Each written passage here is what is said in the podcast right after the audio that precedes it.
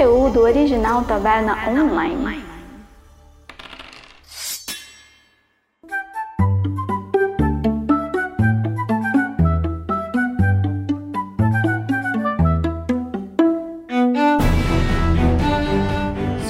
Muito bem-vindos, aventureiros e aventureiras, a mais um Taverna Online. Eu sou Alan Camilo e no episódio de hoje nós chamamos aqui o Panon, o Corvo da Tempestade, para falar sobre design de board games e, lógico, o novo board game que ele está projetando, o Crônicas de Sangue e Glória que basicamente se passa no mesmo universo do RPG que ele já lançou, o Sangue e Glória.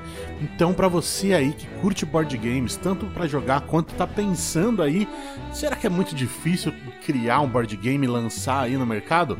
Ouve que tá muito legal o episódio de hoje. E último recadinho, é... vou pedir para você que gosta da gente, que ouve a Taverna Online, indica a Taverna Online para um amigo, mostra, pega, a gente já tem alguns episódios publicados aí, vários episódios, pega, pega o que você acha que é o mais legal e mostra para um amigo ou dois amigos, traz ele aqui pra taverna também, vamos fazer essa bagaça decolar, beleza, galera? Muito obrigado e bom podcast a todos!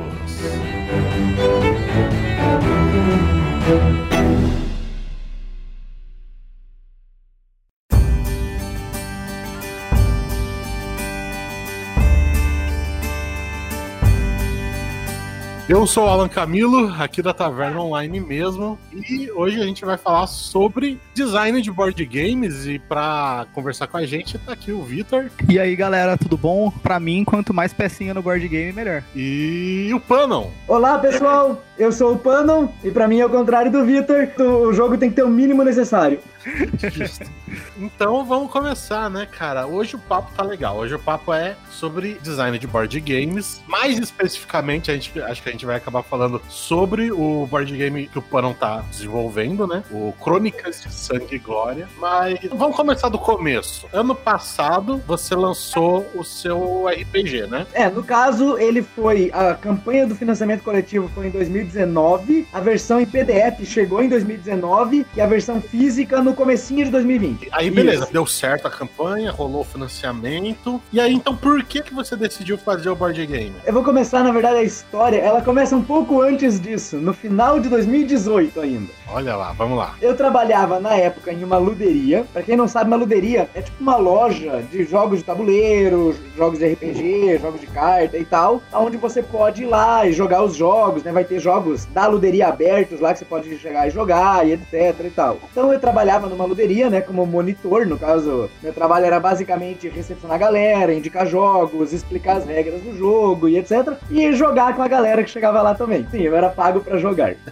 Justo. E aí, chegou um rapaz lá, né, um cliente, falando assim, pô, tô desenvolvendo um jogo e tal, é uma mistura de War com Catan. Aí, hum. eu já comecei a conversar com ele, ó, oh, que legal, manda aí, você dá uma olhada e tal. E aí, a gente marcou dele um dia lá na luderia, conversar, pra gente trocar umas ideias. E aí, o nome desse, desse cliente, né, que hoje em dia é um amigo meu, é o Lucas PS. E aí, ele chegou com as ideias, e a gente começou a trocar ideias sobre o jogo dele e tal. E eu falei, ó, ah, cara, primeira coisa, falta referencial para você. Você jogou War, você gostou de War, você jogou Catan, você quer misturar esses dois. Vai jogar mais jogos do, do, do, da área, mais jogos do gênero. E aí eu dei uma indicação de vários jogos para ele. E aí ele foi indo lá na luderia, jogando aqueles jogos que eu indiquei, e a gente foi trocando ideia. E aí nisso, a gente marcou um dia, uma reunião, para realmente conversar sobre as ideias do jogo. A gente trocou ideias e eu encaminhei ele pra, ó, mais ou menos isso aqui, vai por aquilo ali e tal, e deixei ele seguindo. E ele foi seguir isso. Isso, final de 2018, comecei a conversar com ele, aí no começo de 2019, a gente teve essa conversa. Só que nisso eu já tava indo no, na questão de lançar o, o, RPG, né? O Sangue e Glória. E aí eu fui lançar o RPG e tal. E de tempos em tempos, a cada dois, três, quatro, cinco meses, ele mandava uma mensagem: ô, oh, mais uma mexida no jogo, dá uma olhada aqui e tal. E aí eu sentava, conversava com ele sobre o jogo. Até que no final de 2019, a gente marcou uma reunião de novo. Nesse ponto, eu já tinha terminado de produzir tudo que eu tinha que produzir do Sangue e Glória, né? Da campanha do Catarse e coisa. Aí eu falei: beleza, vamos sentar e vamos vamos dar uma olhada nesse jogo. Aí eu parei, olhamos o jogo, analisamos, vimos, beleza. Eu falei, tem alguma coisa aqui, tem uma base, um potencial. Vamos transformar isso aqui num jogo mesmo, arrumar isso aqui e tentar lançar como produto? E aí que eu peguei, eu tive a ideia de associar isso ao Sangue e Glória, né? E aí virou Crônicas de Sangue e Glória. E aí eu comecei a desenvolver isso em 2020. Então você não tá sozinho nessa. Tem um parceiro aí desenvolvendo junto. Na verdade, não. Eu tô, assim, as ideias iniciais foram dele, aí nessa, depois dessa conversa, ele falou, cara, eu não tô interessado em tocar o jogo e desenvolver, eu tava só brincando ali e tal, vai pra frente. Hum. E aí eu assumi para desenvolver, desenvolver de fato o jogo sozinho, a partir das ideias iniciais que eu e ele tivemos. Ah, entendi. Porque até aquele momento era só uma ideia, era só uma base, sabe? Uhum. Uma ideia de, ah, vamos fazer um jogo mais ou menos assim e tal, sabe? E aí eu peguei para realmente desenvolver ele. E tem algo da brincadeira que permaneceu ou é algo totalmente novo? O permaneceu é a ideia geral. É um jogo de guerra, tem os exércitos, tem os hexágonos, você tem trabalhadores, você coleta, faz construções. É a ideia de um jogo de tabuleiro que emula os jogos de RTS, tipo Warcraft, uhum. Age of Empires, sabe? Era essa a ideia nossa, entendeu? Então, a ideia geral tá ali, mas todo o mecanismo, de fato, foi desenvolvido depois. Nossa, agora você falou, eu não tinha ligado antes quando a gente jogou, mas realmente lembra a, o Age of Empires mesmo, que você vai coletando recursos, aí você tem o seu exército, aumenta o exército, ataca o inimigo, vai conquistando. Lembra bastante mesmo, eu não tinha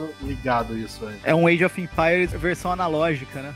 É, quase isso. isso. É, é um Civilizations, um Warcraft, sabe? Às vezes que a gente jogou, acho que tanto eu como o Al, quanto o Maboy, a gente achou tudo muito equilibrado e você chegou a comentar com a gente na, nas lives que o Sangue e Glória é, vem de um processo longo de playtest, né? Um processo intenso. Mas eu queria saber de você o seguinte, em relação ao balanceamento das mecânicas, como que isso é feito? É tudo na marra no playtest ou rola estudo antes? Aí você vai ter algumas etapas da questão do desenvolvimento. Uma coisa que eu recomendo bastante, tem um canal, um canal brasileiro chamado Tomás Queiroz, que ele é um canal sobre desenvolvimento de jogos de tabuleiro. Ele tem uns vídeos curtos, assim, de 5, 10 minutos, que são muito bons e ensinam alguns princípios disso. E uma coisa que ele sempre fala e que eu concordo muito é o princípio do fail fast, fail better. Ou seja, fale rápido, fale melhor. Que é, cara, quando você vai começar a desenvolver, você tem as ideias gerais, ah, tem uma ideia mais ou menos. Já coloca isso de algum jeito, faz ali as peças de papel mesmo, escreve no papel, isso aqui é a peça tal, isso aqui é a peça tal, bota isso na mesa e testa. O quanto antes. Assim que você já tiver alguma ideia minimamente testável, vai e testa. Porque aí, se você tiver algum problema fundamental na estrutura do jogo, você já vai identificar. E aí você vai arrumando isso. E aí, conforme você vai arrumando, você vai testar, vai ver quais são os problemas, vai arrumar. Aí você vai testar de novo. E conforme você vai avançando nos testes, a estrutura vai se formando e vai se consolidando. E aí você vai começando a atacar problemas. Pontos mais. Que é outro princípio também que ele fala, que é o do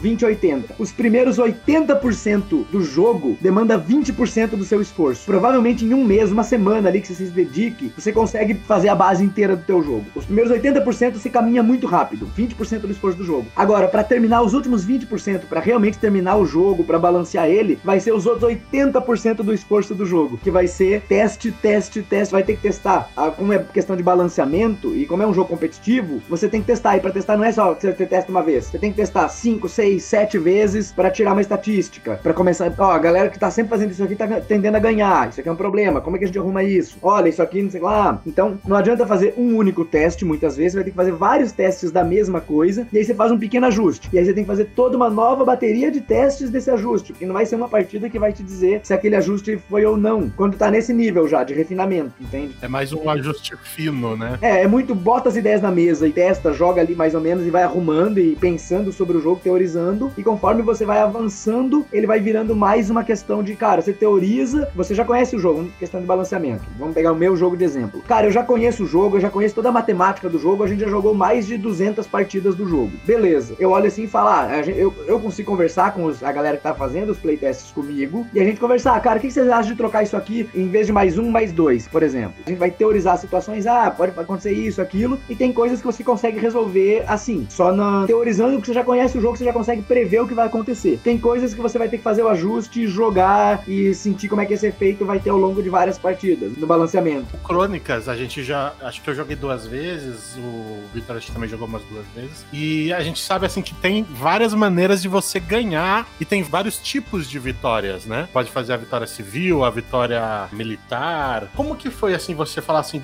puta, eu queria que nesse jogo as pessoas tivessem vários tipos de estratégia que elas pudessem montar montar. Porque a gente vê muito jogo que é assim, você ganha quando você faz X coisa. No caso do Crônicas, você consegue ganhar por vários caminhos. Como que você hum. pensou nisso? Assim, puta, não, realmente eu quero que a pessoa possa usar aqui as raças diferentes, cada raça né, tem a sua seu ponto forte ali, que a pessoa pode trabalhar para ganhar. Foi por causa do RPG que trouxe essa, essa característica? Eu diria que não, não por causa do RPG. O Crônicas, ele tem muito pouca relação com o RPG. A relação que ele tem é a estética, o nome, o estilo da arte, né, os personagens com aquelas ombreiras grandes, o cenário, fantasia medieval, alguns termos no manual e tal. Eu puxei a estética do RPG, mas mecanicamente eles são jogos totalmente separados e independentes. As mecânicas do RPG não tem nada a ver com as mecânicas do, do jogo tabuleiro, né? No caso desse caminho das vitórias, ele vem, na verdade, muito de um jogo que eu usei de inspiração. Se você olhar a base do meu jogo, ela é muito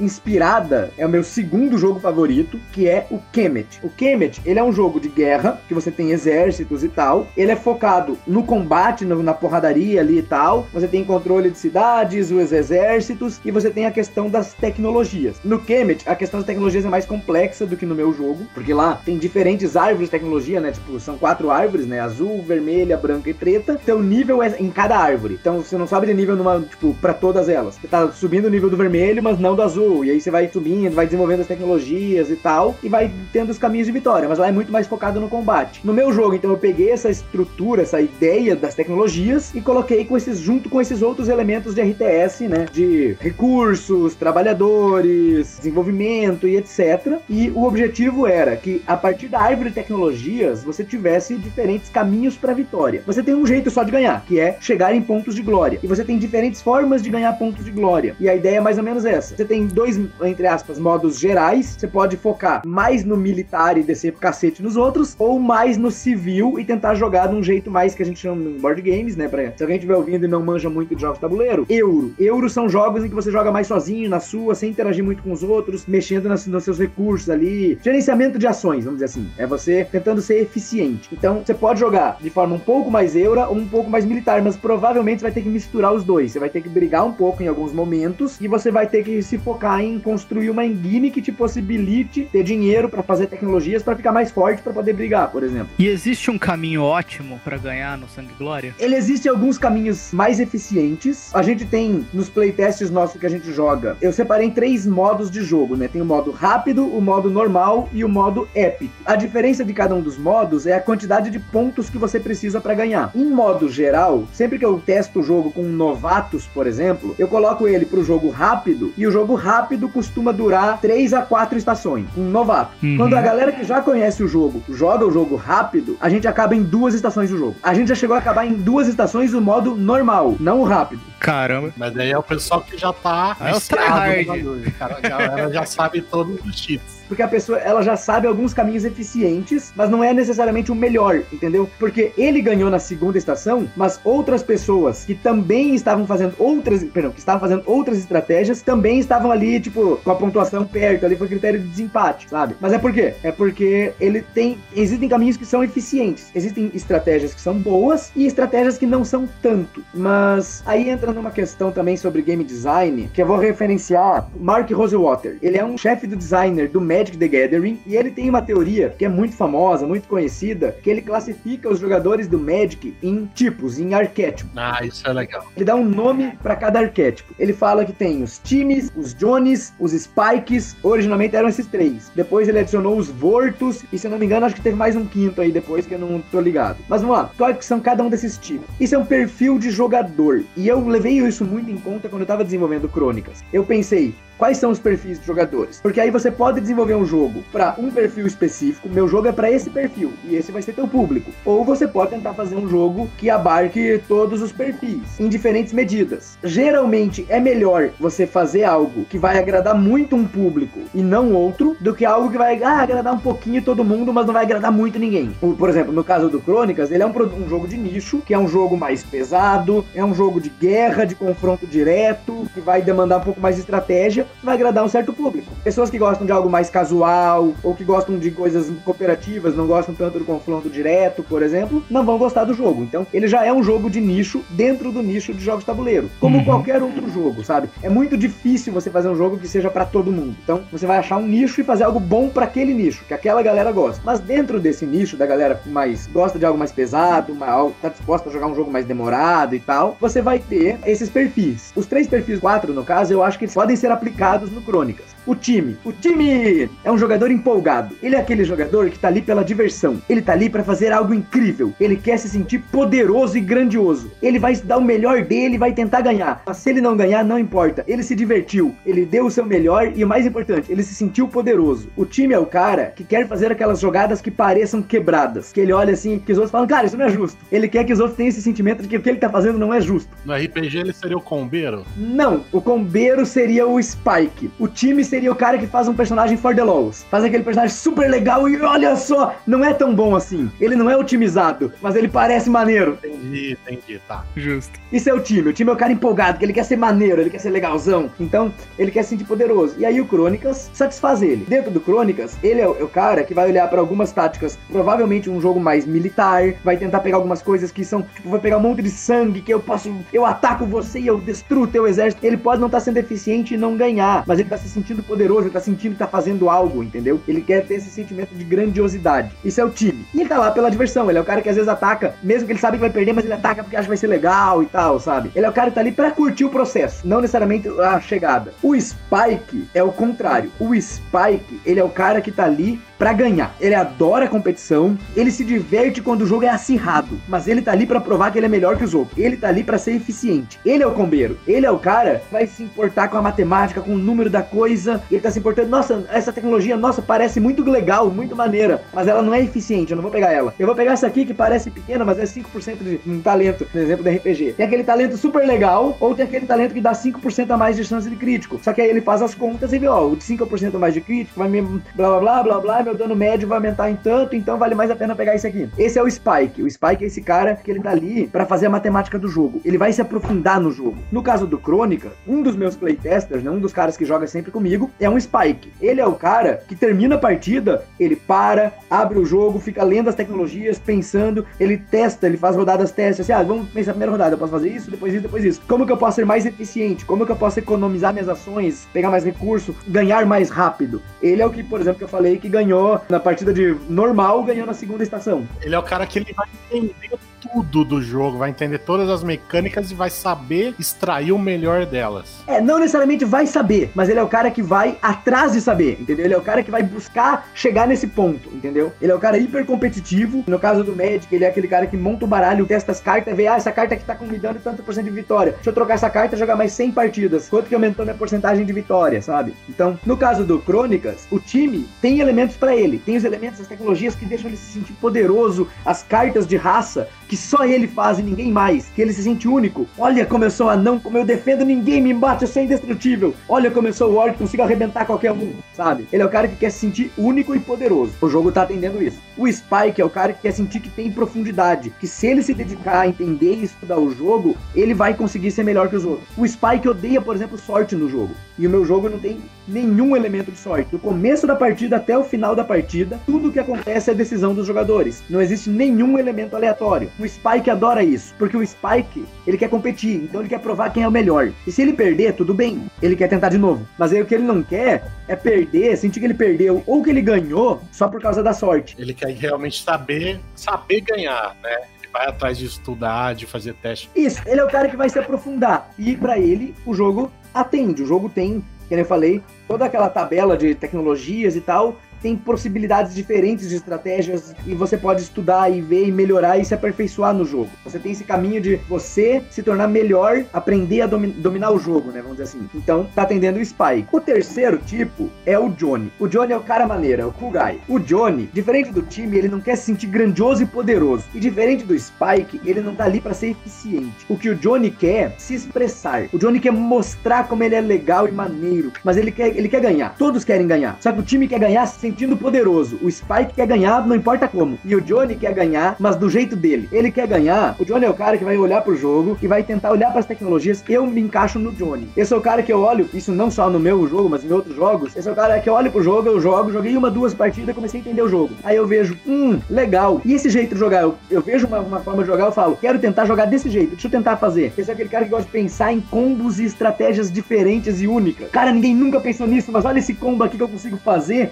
misturando isso com aquilo, olha que incrível, sabe? Uhum. Ou é o cara que olha assim e fala: Ah, tá todo mundo achando que essa tecnologia ou essa estratégia é meio ruim. Ou, vou dar exemplo, sei lá, vocês estão jogando no seu grupo e no seu grupo vocês estão lá, a gente tá achando que, sei lá, a raça tal tá meio fraca, parece que ela nunca ganha. O John é o cara que vai olhar: Essa raça parece que nunca ganha, parece que é fraca. Deixa eu ver, como é que eu posso fazer ela ganhar? Eu vou tentar jogar com essa raça e ganhar com ela. Vou tentar fazer ela funcionar. Ele é o cara que gosta do desafio, que gosta de pegar alguma coisa que parece fraca e fazer funcionar. E às vezes ele não ganha, mas se ele chegar perto, ele, mas deu certo. Ou se não dá certo, ele fala, não deu certo, mas eu acho que eu consigo fazer ainda dar certo. Eu já entendi onde foi meu erro, deixa eu aperfeiçoar aqui. Então ele é o, é o cara que gosta de montar combo. No caso do Magic, por exemplo, ele é o jogador de combo, ele é o jogador que gosta de fazer coisas que interagem de uma forma específica. No caso do Crônicas, é o cara que vai olhar para as raças, para as tecnologias e vai falar: Cara, tive uma ideia legal, ninguém nunca fez isso. E ele vai tentar fazer e fazer dar certo. Às vezes vai dar certo, às vezes não. Às vezes não vai dar certo, mas ele vai tentar de novo e vendo que tem potencial e aperfeiçoar. Às vezes ele vai desistir: É, não deu muito certo, vou tentar outra. Mas ele é o cara que gosta de ser criativo. E aí o jogo tem potencial para agradar ele nesse aspecto também. E o quarto jogador, que é o jogador que, no caso, na minha opinião, é o que todo mundo deveria ser num RPG, mas não necessariamente num board game, é o Vorto. Por que, que são cada um dos nomes? Time é porque é um nome empolgante. Time! Ele tá feliz. O Spike, ele tá ali, ó. É, ele é pelo Spike, é pela estatística, por aquela ponta acima da curva. Ele tá ali só pra ganhar. O Johnny, que eu falei, é o Kugai, é o cara do óculos maneiro, é o cara que chega. Eu quero mostrar como isso aqui é legal. O Vortus tem esse nome porque Vortus é o nome do seu Draw Ranger de sétimo nível que foi ele que vai te contar meia hora da história do personagem dele. O Vortus é o cara que gosta da lore do jogo. Ele gosta de jogar o jogo e entender a temática do jogo. Ele tá ali mais do que as regras do jogo, no caso do jogo tabuleiro, ele tá ali para entender. Então ele vai fazer uma ação. Ah, eu movo meus trabalhadores, eu pego tal tecnologia. Ele quer entender o motivo disso. Por que essa tecnologia se chama assim? Qual que é a lógica narrativa disso? Que história tá sendo contada? O Spike vai olhar pra uma tecnologia e vai ver. Mais um para bater em cidade. O Vortus vai ver. Armas de cerco. É o nome da tecnologia mais um para bater cidade. Ah, legal, eu desenvolvi a tecnologia de ter armas de cerco. Então eu vou com as minhas armas de cerco contra a cidade, por isso eu tenho uma vantagem para conseguir tomar ela. Ele tava preocupado com isso. O Spike só olhou, ignorou o nome e olhou pra parte. Mais um para bater cidade, beleza, eficiente, peguei.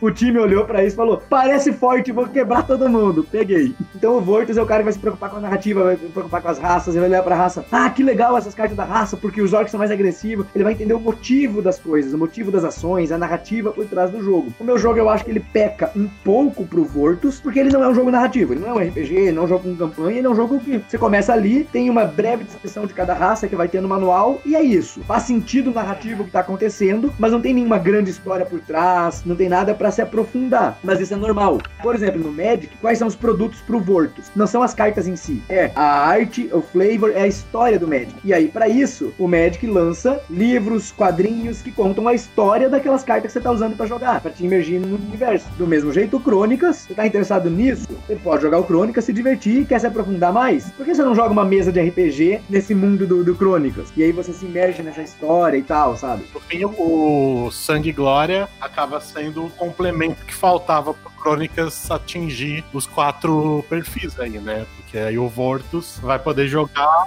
Eu diria que mais além, porque vai ter um outro produto que eu já comecei a desenvolver, mas vai demorar ainda lá para 2022, que vai ser um quadrinho do Sangue e Glória. E aí Ah, sim, que massa. vai ter no quadrinho vai ter uma história com personagens e com coisas e esse quadrinho ele vai referenciar vai ele vai se passar no futuro mas ele vai mencionar a guerra dos seis exércitos que é basicamente você sem entrar em detalhes que é basicamente você jogou o Crônicas né o tabuleiro ali você jogou essa guerra. No quadrinho vai ser mencionado coisas que aconteceram ah da época da guerra não sei o que lá e tal. Você vai ter contado a história da guerra que você vai vai ver eles referenciando no quadrinho depois. É isso que vai ligar por exemplo pro Vortus entende? Pô, massa isso aí, hein? A gente falou dos aspectos positivos, né, no sentido de como se montar um board game, né, como fazer um bom game design. E eu queria saber um pouco a sua experiência com o lado oposto do que é positivo no, na, no game design. Coisas que você já tentou fazer, Panon, que você olhou e falou, tipo, putz, isso pareceu muito legal na minha cabeça, mas não rolou. Eu vou dar um exemplo mais recente, não teve nada grande, assim, muito gritante disso, mas tem duas mecânicas que eu tive que cortar do jogo que encaixam mais ou menos nisso. Mas isso é normal do processo de design.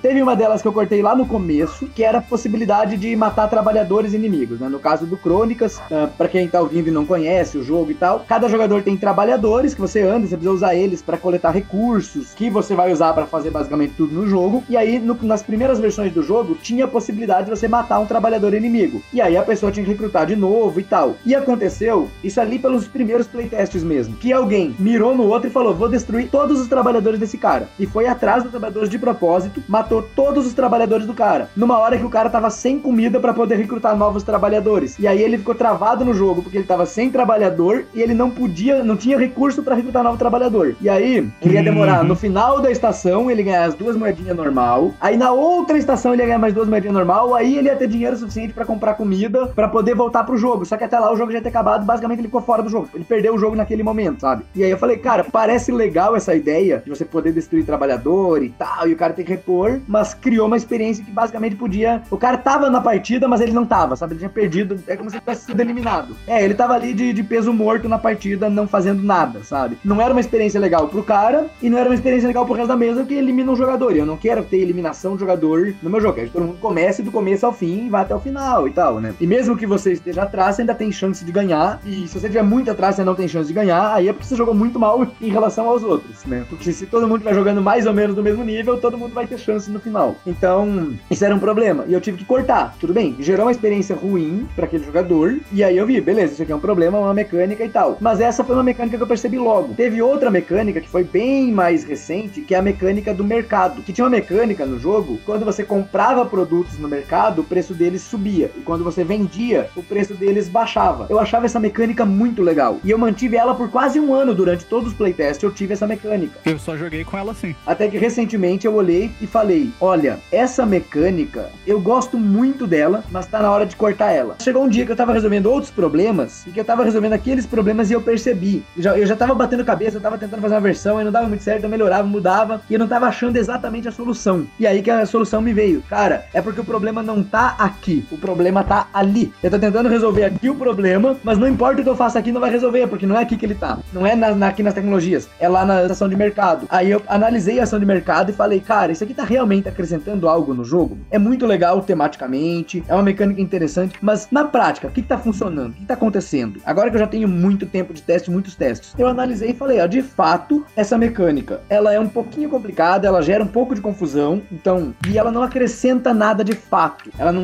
na hora da mecânica, é, ela é legal, interessante, mas na prática, o pouco que ela acrescenta é negativo. Eu falei, eu acho que vai ser melhor remover. Aí eu removi ela, falei, vamos testar sem, ver como é que fica. Isso é normal, você mexe uma coisa, você tá na dúvida, a tua, a, o que você mexeu não é permanente. Você mexe, testa, se não ficar legal, volta atrás. Então, eu sou muito de fazer isso. Mexe, na dúvida, vai testar e experimenta, vê como é que fica. Joga algumas partidas assim, e aí se você achar que não tá legal, volta. Tem que saber abrir mão também das coisas, né? Tipo, você falou, você gostava pra caramba, mas ela teve que sair. Exato, exato. Essa mecânica, no final, eu concluí, né? E agora ela foi removida. Que eu falei, ó, me... ainda existe o mercado, só que agora os preços são fixos, né? Eles não flutuam mais e tal. Porque eu falei, tirando isso, é uma regra menos pra pessoa ter que aprender, é uma regra menos para gerar confusão, e ela não acrescentava nada realmente significativo que tornava mais interessante o jogo. O jogo continua tão igual, tão divertido quanto sem isso. Isso não, não fez falta. Então é melhor remover, entende? Uhum. Que é aquilo que eu falei na abertura. Para mim, quanto menos peça, quanto menos coisa, melhor. O fato do meu jogo ter muita peça é porque ele é complexo e tem, como eu falei, toda aquela profundidade de estratégia. Mas tudo que tá lá é necessário. Eu tento sempre ao máximo cortar tudo que não é necessário. Fazendo jus ao que eu disse no começo da apresentação, eu achava muito bonitinho aquele esqueminha de subir e descer o preço dos negócios.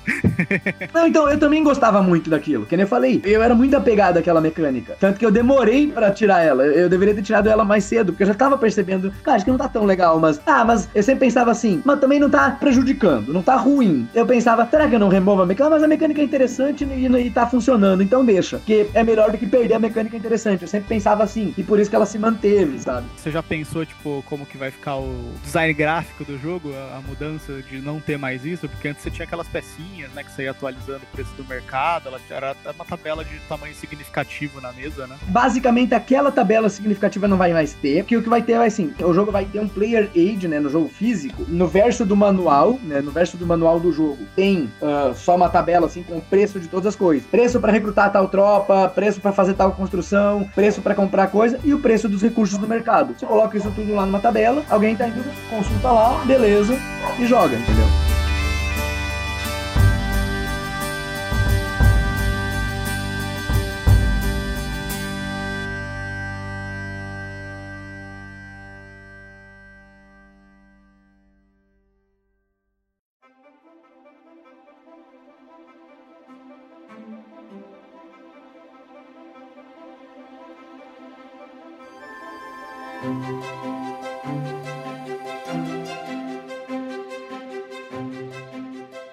Considera que é mais importante na hora de você pegar e falar, pô, quer saber? Eu vou aqui fazer então um board game. Por onde que você começa a pensar? Que eu faço? Eu vou pensar primeiro tipo de jogo, nas regras, no público que eu quero atingir de referência. Cara, a minha opinião quanto a isso é a mesma opinião que eu tenho quanto a RPG. Se você pensar, ah, vou escrever um RPG, não faço ideia do que, mas eu quero escrever um RPG, você já tá no caminho errado. Por que que você quer escrever? Você tem que ter algo que você queira escrever. Você tem que ter, não, eu quero escrever um RPG disso. Eu quero um jogo assim. Você já tem uma ideia. Você vai partir da sua ideia. Às vezes a sua ideia, no caso do board game, vai ser uma ideia mecânica. Cara, tive uma ideia de uma mecânica muito legal. Você começa por ali começa a desenvolver essa mecânica. Pô, tive uma ideia de uma temática muito legal, eu quero fazer um jogo dessa temática. Você começa pela temática. Esses são os dois caminhos mais óbvios para você começar. Mas você não começa, quero fazer um board game. Por quê? Porque eu quero. Não faço ideia do que vai ser, vou pesquisar, o que vai ser meu jogo. Não, não. Você não tem ideia nenhuma de nenhum jogo, por que, que você quer fazer um jogo, sabe? Se você tá querendo fazer isso porque você acha que vai dar dinheiro, já te adianto que tem muitas coisas melhores que você pode fazer mais eficientes para ganhar mais dinheiro. Se é esse o seu objetivo. Agora, se o seu objetivo é, tenho uma ideia de um jogo, eu quero produzir ele, aí sim. E aí a sua ideia uh, tem dois tipos de design, né, que você pode ter, que é o top-down ou o bottom-up. O top-down é quando você começa pela temática. Eu tenho uma ideia, que é o caso do nosso jogo. A gente a ideia de, a gente quer um jogo de guerra, de coisa e tal. Você começou com a temática do jogo e aí você começa a desenvolver as mecânicas e as regras dele. Ok, como que eu transporto essa temática para um jogo? Qual vai ser as regras? Que tipo de jogo? Vai ser um jogo de carta? Vai ser um jogo de área control? Vai que nem o meu, por exemplo? Vai ser um jogo mais casual? Aí beleza, mas você teve a ideia da temática. Você tem um tema, algo que você quer contar ali, criar um jogo sobre aquilo. Você começa de cima. E o outro caminho é começar de baixo. Eu tive uma ideia de uma mecânica muito legal e você vai começar a desenvolver essa mecânica e aí você pensa que temática eu posso botar nessa mecânica, entendeu? Isso é muito comum no meio dos board games. Hoje em dia isso já tá bem se diluindo assim. Mas você tinha antigamente dois gêneros de jogos bem nítidos, que eram os Eurogames e os Ameritrash, né? Os lixo americano e os jogos europeus. O Eurogame, eles, os jogos americanos também eram chamados de jogos temáticos. Por quê? Justamente porque elas essa diferença de design. O jogo Euro, ele começava com eu tenho uma, uma mecânica, eu tenho uma estrutura, eu tenho regras, e o cara fazia aquele jogo e depois ele jogava uma skin. E é comum o cara desenvolver o jogo, vender pra uma editora sem temática. Fala, ó, tá aqui o jogo, ele funciona assim, você joga assim, as peças são essas. Eu vendo pra editora e a editora coloca uma temática. Então, você pode ter um jogo que você são fazendeiros. Cada um de vocês são fazendeiros, cuidando de uma fazenda, fazendo produção de comida, alimento ali e tal, etc. Eu posso pegar esse mesmo jogo, trocar essa temática para que cada um de vocês tenha uma base espacial na Lua e tá tentando cuidar do, do gerenciamento, fazer com que essa base prospere, e eu consigo fazer esse mesmo jogo funcionar. Por quê? Porque a temática não tá impregnada no jogo. É, ele veio, ele é um jogo que foi feito mecanicamente e a temática foi só uma skin jogada em cima. E aí você pode trocar essa skin. E tem jogos que não. Tem jogos que você começa da temática, que nem o meu. Quando você vê uma mecânica ali no jogo, essa mecânica tá para representar uma coisa temática, que nem eu falei. A arma de cerco é porque você tá batendo cidade. Então tem todo um sentido narrativo da coisa, que é o, como eu prefiro criar, mas não é o único caminho. Mas, então as mecânicas refletem a narrativa que tá sendo criada e contada por ali. Porque eu sou muito Vortus também, assim. Não é à toa que eu também escrevi RPG além do board game, né? Mas é, você tem esses dois caminhos. Ou você começa por uma temática, e aí você começa a pensar qual gênero me encaixa melhor nessa temática, e vai desenvolver o jogo em cima disso, porque você tem um, um tema ali que você quer criar, ou você começa pelas regras e depois você pensa em que tema encaixa nisso. Eu acho que é curioso, tipo, pensar também que talvez, assim, no que você mencionou da, da eficiência de monetização um board game em relação a outras possibilidades de projetos para você, né? Tipo, talvez seja mais interessante você ver essa, essa possibilidade de monetização você sendo um Johnny do que você sendo um Spike, né? A questão da monetização, para mim, do jogo, ele é muito assim. Isso é, isso é padrão, tá? Mesmo lá fora, isso não é só no mercado brasileiro, mas mesmo lá fora, é muito raro as pessoas que vivem disso, que vivem de ser um design, desenvolver jogo, produzir jogo e a única fonte de sustento deles. São empresas grandes e demora pra você chegar lá. Geralmente são pessoas que têm outros trabalhos e aí desenvolvem o jogo, além disso, comercializam e aí você vai tendo processo comercial, desenvolve outros e tal e transforma isso numa carreira até o ponto de poder viver só disso e não de outras coisas. Talvez até desenvolvendo jogos dos outros, né? De repente, se for trabalhar numa, numa gráfica, numa editora, né? De jogos. Isso, tá? mas sempre, você sempre começa desenvolvendo um jogo por paixão e não por dinheiro. Porque se você vai desenvolver por dinheiro, cara, primeiro, o teu primeiro jogo, ele é, pode até dar lucro, mas ele não vai dar um lucro suficiente pra você viver só disso, considerando o tempo que você precisa. Porque, por exemplo, eu tô há um ano desenvolvendo Crônica. Se o Crônica fosse a única fonte de renda, vamos supor assim, vendi. Vamos supor que no final do jogo você teve um lucro bom. Você vai ter conseguido, sei lá, uns 4, 5 mil no seu primeiro jogo. Legal. Um ano de trabalho, vamos supor que deu 5 mil reais de lucro, né? Tipo, tirando todos os gastos e coisa, você lucrou 5 mil. 5 mil dividido por 12 meses, isso dá 416 reais por mês. Não é muito. Isso no primeiro jogo sendo otimista, que você consiga lucrar 5 mil. Então, você não vai viver disso, pelo menos não no começo. Então, se você tá entrando pela grana, eu te falo, cara, vai fazer outra coisa que tem outras coisas que dá dinheiro de forma mais rápida e mais eficiente. Justo. E falando em dificuldades, o que, que foi o mais difícil para você ao longo, ou tá sendo, né? Porque acho que ainda tá nesses ajustes finos. Qual foi a parte mais complicada, assim, o maior gargalo que você encontrou? Sei lá, até assim, se foi, ah, foi fornecedor de peça, foi designer. Qual foi o maior empecilho, ou tá sendo o maior empecilho para desenvolver o Crônicas? Cara, no caso do Crônicas, o maior empecilho é com certeza fornecedores. Os motivos particulares do Crônicas, né? Primeiro, questão do desenvolvimento. Ele demora tempo de desenvolvimento, ele é um jogo complexo e ele demanda muito playtest. Tudo bem, mas isso eu não considero como gargalo, porque eu vou fazendo e vai avançando. O negócio tá progredindo. Ele é trabalhoso, tô playtestando ele mais ou menos umas duas a quatro vezes por semana. E cada partida vai umas quatro horas. Então tem umas quatro, de dois a quatro dias assim da semana, tardes da semana que eu reservo para ele. Mas o jogo vai progredindo. E que nem eu falei, tem aquele esquema né, dos 20 e 80. Lá no começo ele progredia muito mais rápido. Agora você já tá num ponto que você tem que fazer uma mudança. Aí você testa 20 vezes para ver se ficou legal, para fazer um pequeno ajuste, sabe? Os últimos 20% do jogo são os 80% mais difíceis de desenvolver e arrumar. Só que o jogo base já tá pronto, ele já tá testado, eu já tô confiante que ele tá balanceado, ele tá no ponto certo, eu já arrumei, que ele já tá beleza. Depois de um ano eu falei, não, esse jogo tá ok, eu poderia lançar ele agora. E aí eu comecei atrás dos fornecedores. E eu tô, enquanto isso, desenvolvendo e testando expansões que seriam metas extra do Catarse, né, e tal, mas que são elementos que são extra, não são, eu não quero ser aquela da uma, da uma de EA Games, peguei algo que claramente deveria estar no jogo base, arranquei e tô colocando como expansão. DLC pra cima de nós, pano. tô zoando, tô zoando.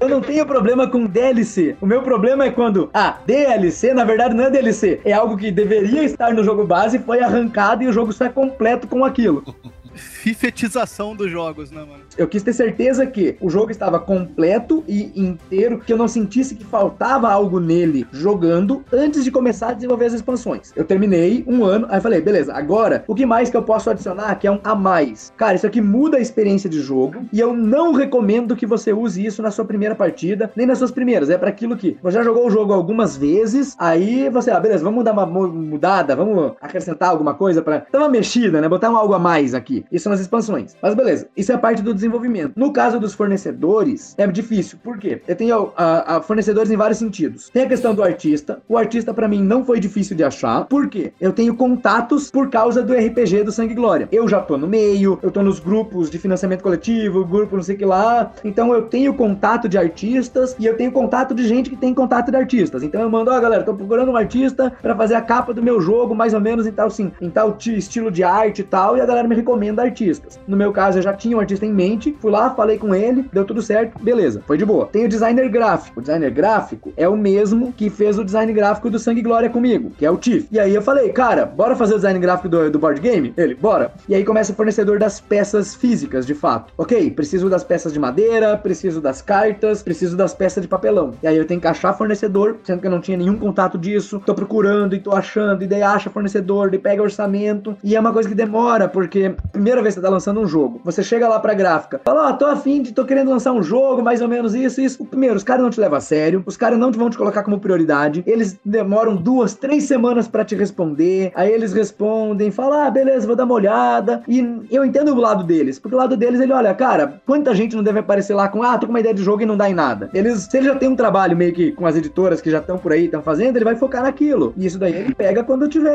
tempo e encaixe ali. Então é a dificuldade para mim tá sendo essa, achar os fornecedores. Eu já achei quase todos, mas eu ainda tô com dificuldade para achar o último fornecedor que falta para mim poder definir os preços e fazer uma estratégia de, ok, quando vai lançar campanha e tal, e etc. Você já disse alguma vez assim que você ia ver se ia ser viável fazer, porque podia ser que ficasse muito caro. A dificuldade tá sendo achar fornecedores com um preço bom que torne o jogo viável, porque o jogo ele tem muita peça, muita peça mesmo, assim, tipo, ele é pro padrão de um jogo tabuleiro, ele tá no padrão, assim, cara, os jogos que mais tem peça tem mais ou menos a quantidade do meu, assim, ó, tem, claro, tem jogos com mais, tem jogos com menos, então bastante componente encarece o jogo, e ele tem um elemento no mapa que é um elemento topográfico, que não é comum, não existe em quase nenhum outro jogo tabuleiro, e que é caro de produzir, que é fazer a topografia, fazer o mapa ser um elemento 3D, né, com altura, os níveis de terreno e tal. Porque se for só um mapa plano, isso é, é um preço. Se você tem que fazer mais material para fazer ele e tal, isso aumenta bastante o preço. E aí uhum. o problema é, quanto que vai me custar para produzir o jogo? Eu tenho que botar em cima disso, do custo de produção dos componentes, o custo do artista, a taxa do catarse, a taxa das meta extra, né, do financiamento coletivo e tal. Você tem que jogar tudo isso, mais a tua taxa de lucro, né, pra você ganhar alguma coisa com esse trabalho todo. E aí você vê quanto que é o preço que eu tô fazendo. E aí você vê quanto que é o preço máximo que você pode cobrar por esse jogo. Porque não adianta nada eu fazer um jogo que é incrível, eu posso fazer o melhor jogo do mundo. Não tô falando que é o caso do meu, mas eu posso fazer o melhor jogo do mundo e falar: olha, tá aqui, só custa dois mil reais.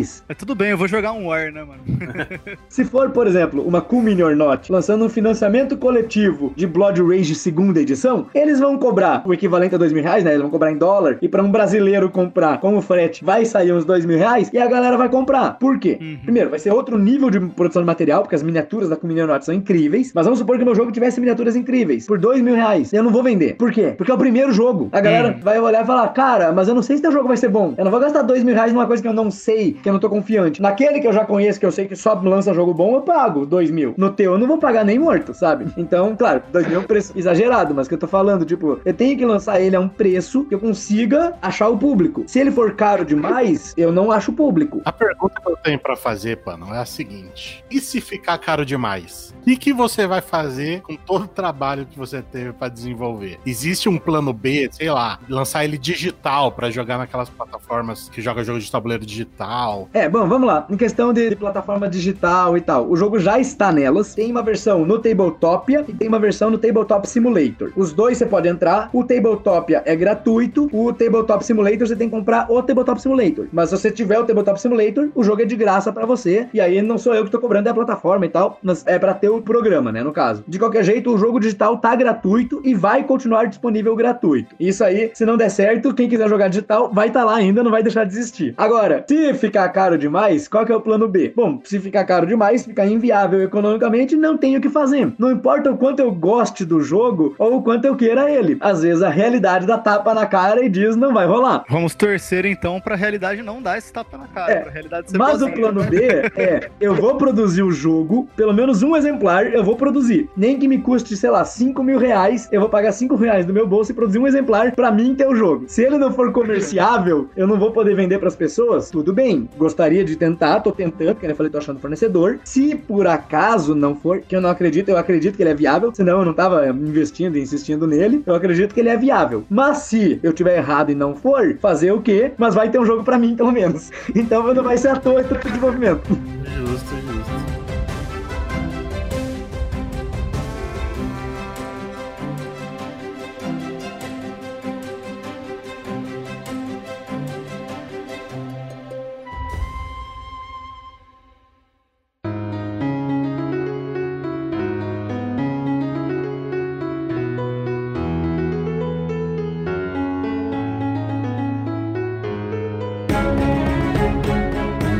Galera que tá ouvindo e gosta de board game, sei lá, de repente tá pensando em desenvolver um, qual que vai ser, assim, a dica de ouro que você pode dar pra alguém que tá interessado em entrar, talvez, nesse... Eu digo mais, digo mais. Quero a dica de ouro do que fazer e do que não fazer. Hein? Boa. A primeira coisa, um- uma que eu vou falar é, dá uma assistida, você tá começando mesmo, dá uma assistida nos vídeos lá do Tomás Queiroz, que eu recomendei no começo do vídeo. Ele tem vídeos curtinhos que ensinam bastante sobre alguns princípios muito importantes de desenvolvimento. Dá uma maratonada, tem alguns vídeos lá bem interessantes, não são todos os vídeos que são bons, mas tem alguns vídeos que são muito bons e vão te ensinar alguns princípios muito bons. A segunda é, cara, bota na mesa. Bota na mesa o quanto antes e vai testar. Testa. E testa rápido. Nem eu falei lá no começo. Fail fast, fail better. Quanto antes você testar, antes você vai achar os problemas do jogo e antes você vai consertar. Se você não testar ele logo, você vai estar insistindo em algo que o fundamento, que a base pode estar errada. E aí depois você vai ter que destruir a base, jogar tudo isso fora para recomeçar. Então, já vai, assim você já tem uma ideia, já bota na mesa e testa o quanto antes, testa com grupos diferentes e etc. E vai testando e aperfeiçoando. A segunda coisa é, saiba que o jogo vai, no começo, você vai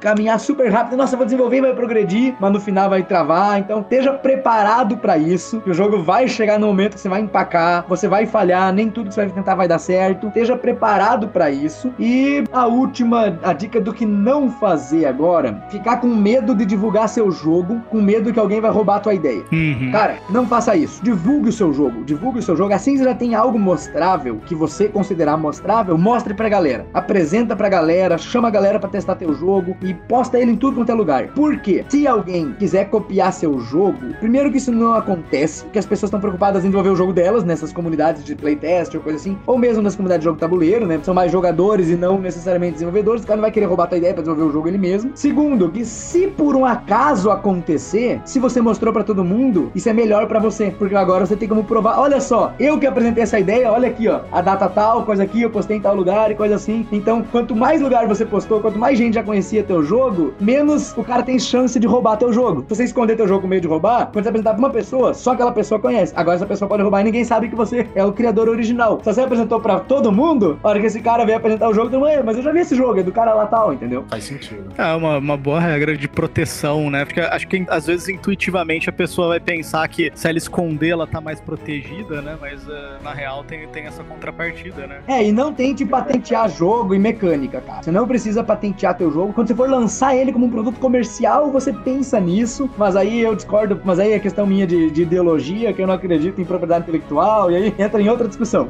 Mas não tente patentear no desenvolvimento, não. O importante é sair do papel, né, mano?